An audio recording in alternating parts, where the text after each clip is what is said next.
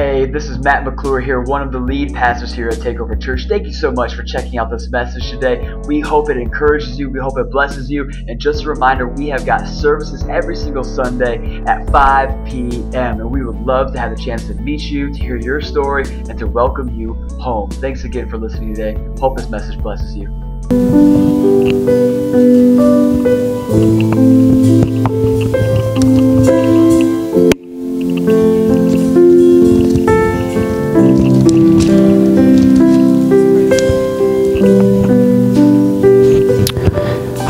Everybody doing? Everyone awake? All right. Got your blood circulating, excited to give? Come on. hey, I'm Rusty. I'm um, I'm the worship pastor here at Takeover. It's it's an honor to have all of you um, be with us to celebrate Jesus tonight. Amen. Yeah. Um, so here's the thing. We're gonna do things a little differently tonight. I'm just gonna share a quick little thought around uh, around what this whole thing we do is all about. Um, somebody said, "Hey, man, are, are, do you know what you're going to preach about tonight?" And, and I said, "Well, I'm a pastor, and it's Christmas. I, I feel like if I don't have a rough idea of what I should preach, I probably shouldn't be doing the job, right?" so in the scripture, it says, "Be prepared in season and out of season," and it says, "Always be ready to give an account of that." of the hope that lives within you.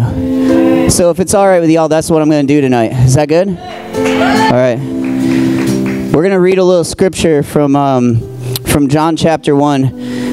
I was reflecting though this morning on um, the Christmas story, that little that little part that that my man Linus read to us earlier, and um, yeah, I was reflecting on it because what did the angel say? You guys are good Christians. You, you know what the angel said, right? He said, Fear not, for I bring you good tidings of what? Good tidings of great joy. There was a theme in our worship tonight, and that's because um, because we have something to be joyful about. Be- because I think that it's strange that for a lot of years, I don't. I grew up in church, but I never really grasped the concept of joy, right? Um, and it, it seems like a very simple word. It's only got three letters, it's one syllable. Um, joy. And I've always been a little bit confused because people said it's not important to be happy, it's important to be joyful. That's what people said to me my whole life. Mostly unhappy people. But um, that's a side note. Uh, it's not important to be happy, it's important to be joyful. That's what I was taught as a Sunday school kid. But I don't know what, I didn't know what joy meant because I was like, I don't really know what the difference is. Like, I'm not an English major, and my whole life, like, people who say they're joyful usually just look happy to me. So I know I was confused about what the difference is, and I'm not really going to talk about what the difference is. That's sort of a it's a it's a grammar thing. We can get into it sometime over coffee. It'll be fun.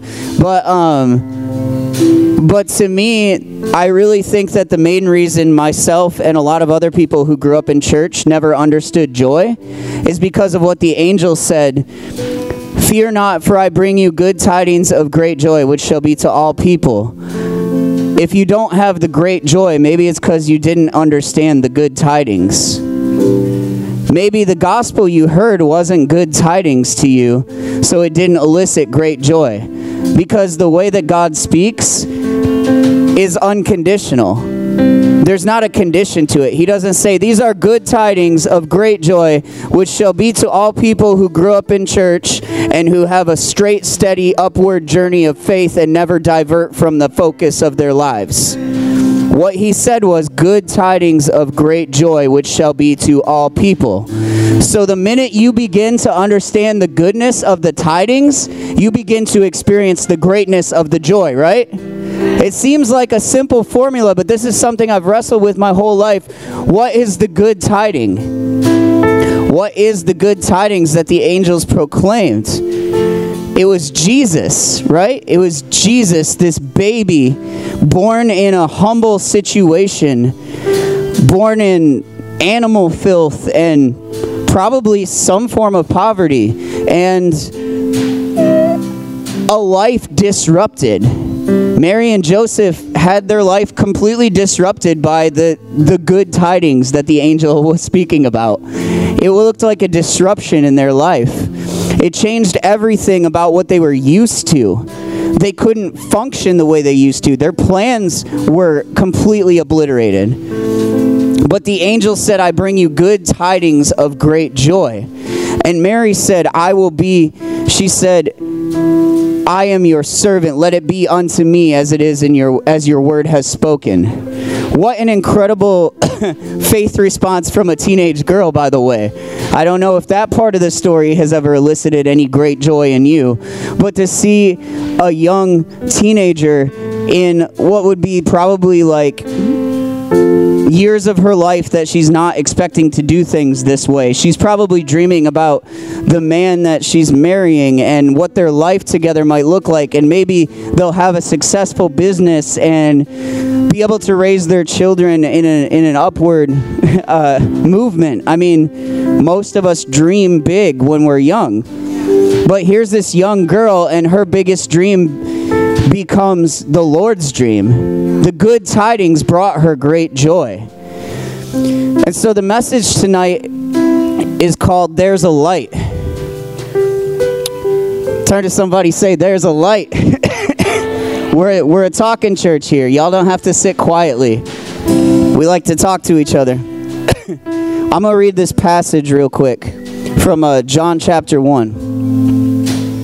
In the beginning was the Word, and the Word was with God, and the Word was God. He was in the beginning with God, and all things were made through him, and without him not anything that was made. In him was life, and life that life was the light of men. Light shines in the darkness, and the darkness has not overcome it.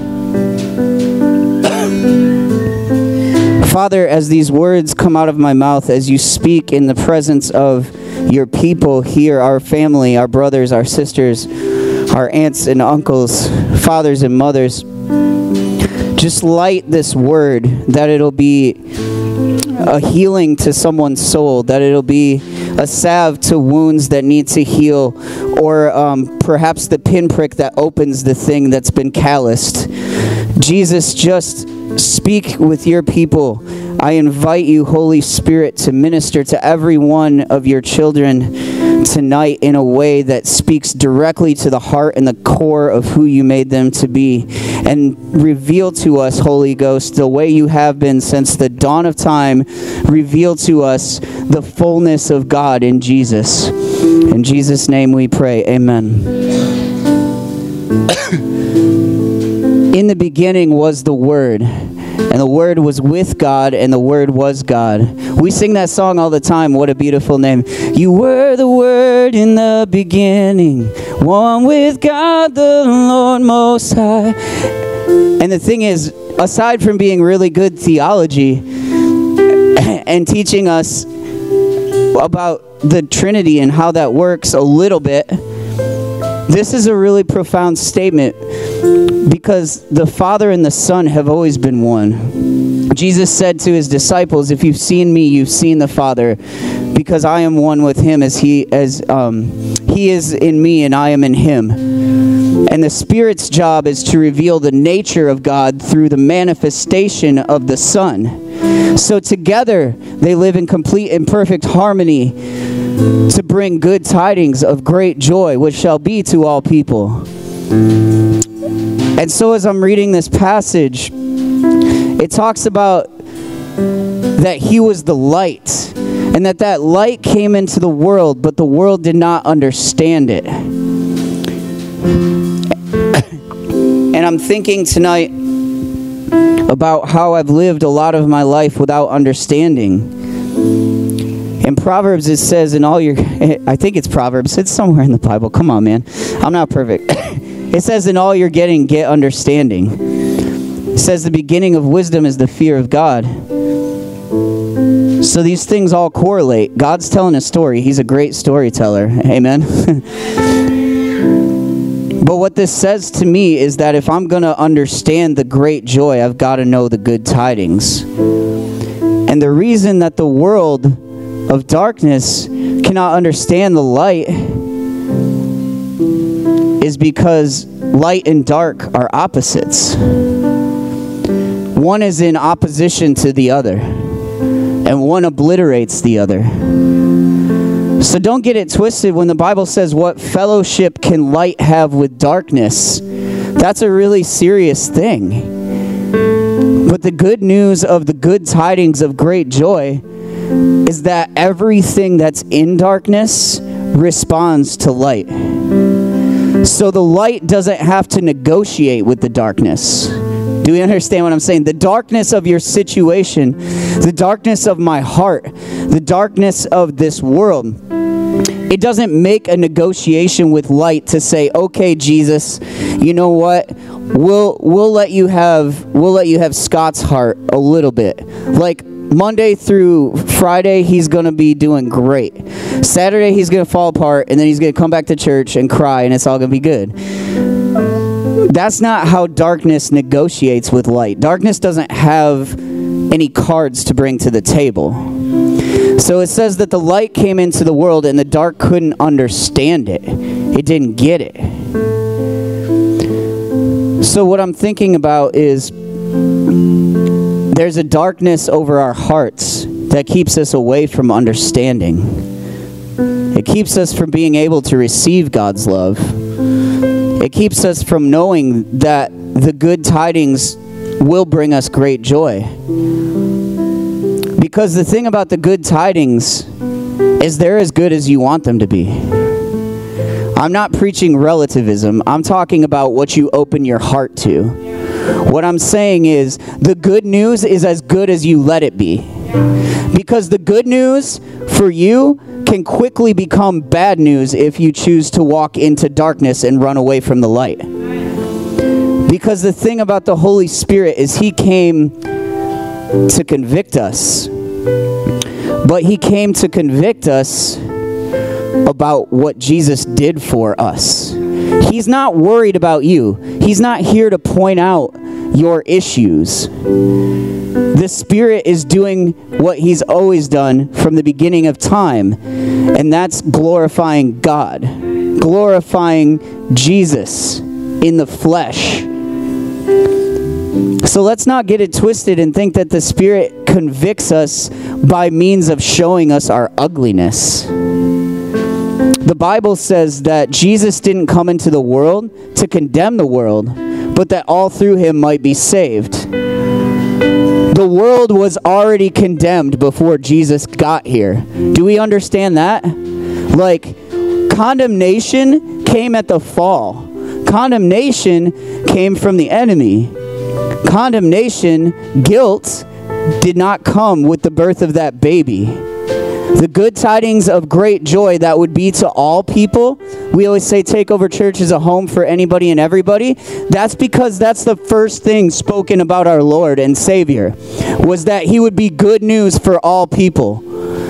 And so, like, that's not a negotiable part of the scripture.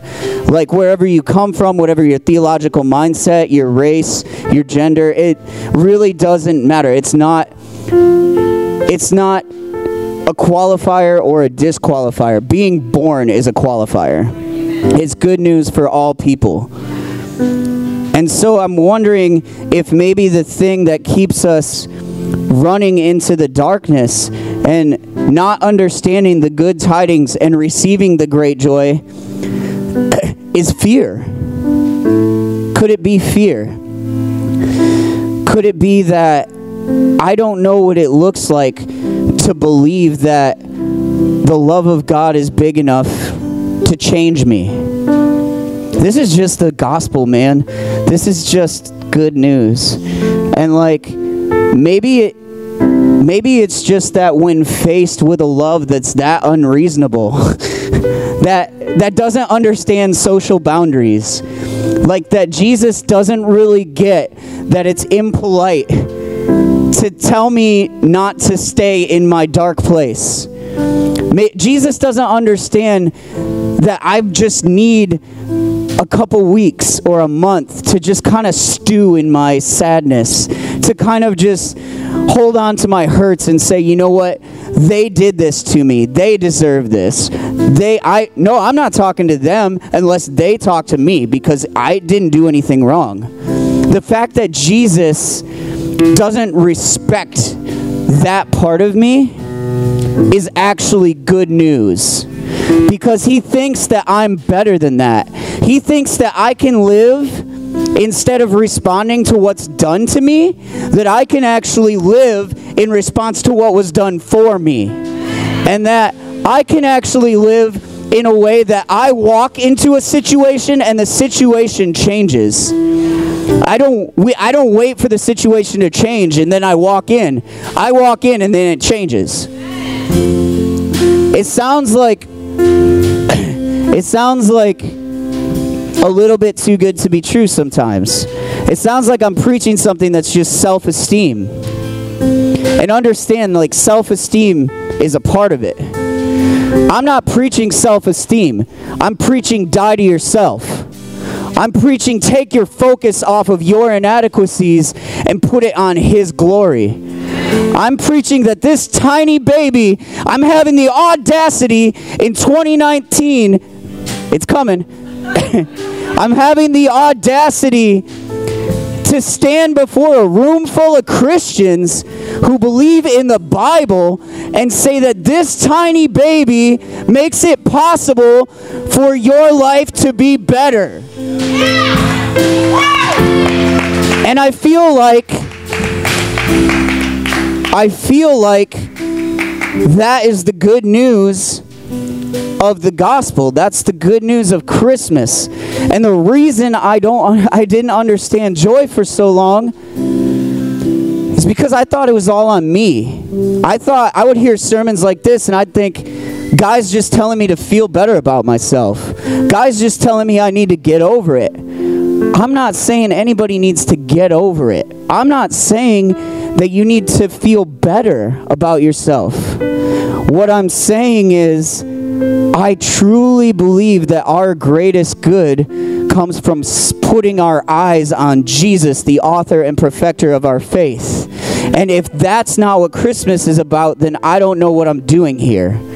So when I say good tidings of great joy, this is what I'm talking about. It's a joy that believes when everything in our face says otherwise. It's a joy that looks at sickness and sees health in the making. It's a joy that looks at a broken marriage or a broken relationship and sees what an amazing story of God's love this is going to be when it's all over. I'm looking at a faith that sees a need and thinks about how amazing it would be when that need is met. And I'm looking at a faith that responds to a wrong done to itself that when we have something done to us, we think, how can we love someone else so that they don't have to feel this? Because the focus becomes not about me, it's about that baby in that manger that didn't have to be there, that chose to be there that chose to be born into a, a, crummy situation, not an ideal situation, that chose to walk this earth and feel a bunch of things that he didn't have to feel. It was in his right never to experience loss, never to experience hurt, never to experience hunger, pain. But he chose that. So if he was able to do that, and the scripture says that Jesus went to the cross enduring its shame for the joy set before him, I have to believe on Christmas Day that when I open these gifts, that the greatest gift of all is good tidings of great joy that will be for all people. And that it's not about me anymore, that I'm not a slave to my worst day, to my worst characteristics, to my worst failures. That I I have a gift, a gift, good tidings of great joy. And things might be hard and things might hurt. But I have the promise that sorrow lasts for a night, but joy comes in the morning. And I'm ready to go to sleep tonight, church, and wake up to the morning.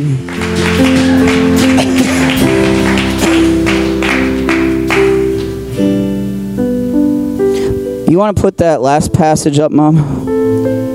This is uh, skipping ahead to verse 14. I just want to read this real quick. And the Word became flesh and dwelt among us. And we've seen his glory glory as the only Son of the Father, full of grace and truth. And John bore witness and cried out, This was him of whom this this was him of whom I said, He comes after me and ranks before me because he was before me.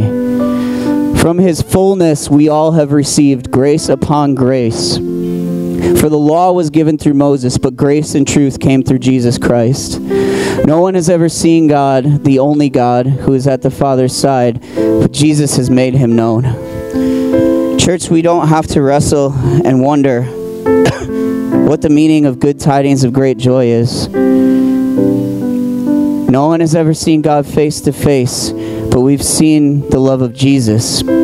I've got a testimony. If you want to hear it, I'll tell it to you. You've got a testimony about that thing that God did in your life. And if you can't think of one, just thank God that you're awake and alive today and breathing to experience His joy.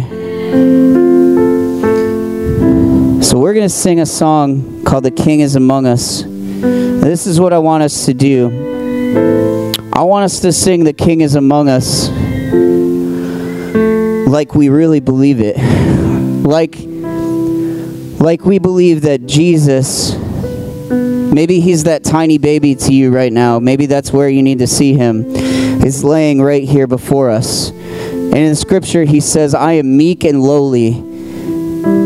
Take my yoke upon me on yourself and learn from me, for my yoke is easy and my burden is light, and you will find rest for your soul. Look at the humble Jesus. Look at the meek and lowly Jesus laying before you, saying, You are worth it. You are worth it. Your world was worth it to me. These are good tidings of great joy, which are for all people. and then we're going to stand and sing this song. If you're in a place where this season has been particularly difficult for you and you've, um, man, you're just struggling, you know, maybe your joy feels a little depleted maybe you're kind of in that place that I was talking about where it's like, I'm not sure I've ever really fully got what the big deal was, what the joy is. I need a revelation. I need a, I need a, I need a word from the Lord. I need to know what, what the good tidings are. We're going to have a couple people available. My dad will be up here.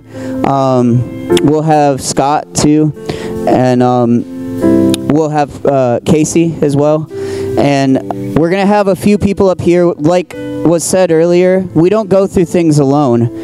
And I want this to be an opportunity. It's not meant to be intimidating, but it's meant to be an opportunity to say, like, I'm in a place. I need some prayer. I need someone to just say a prayer for me.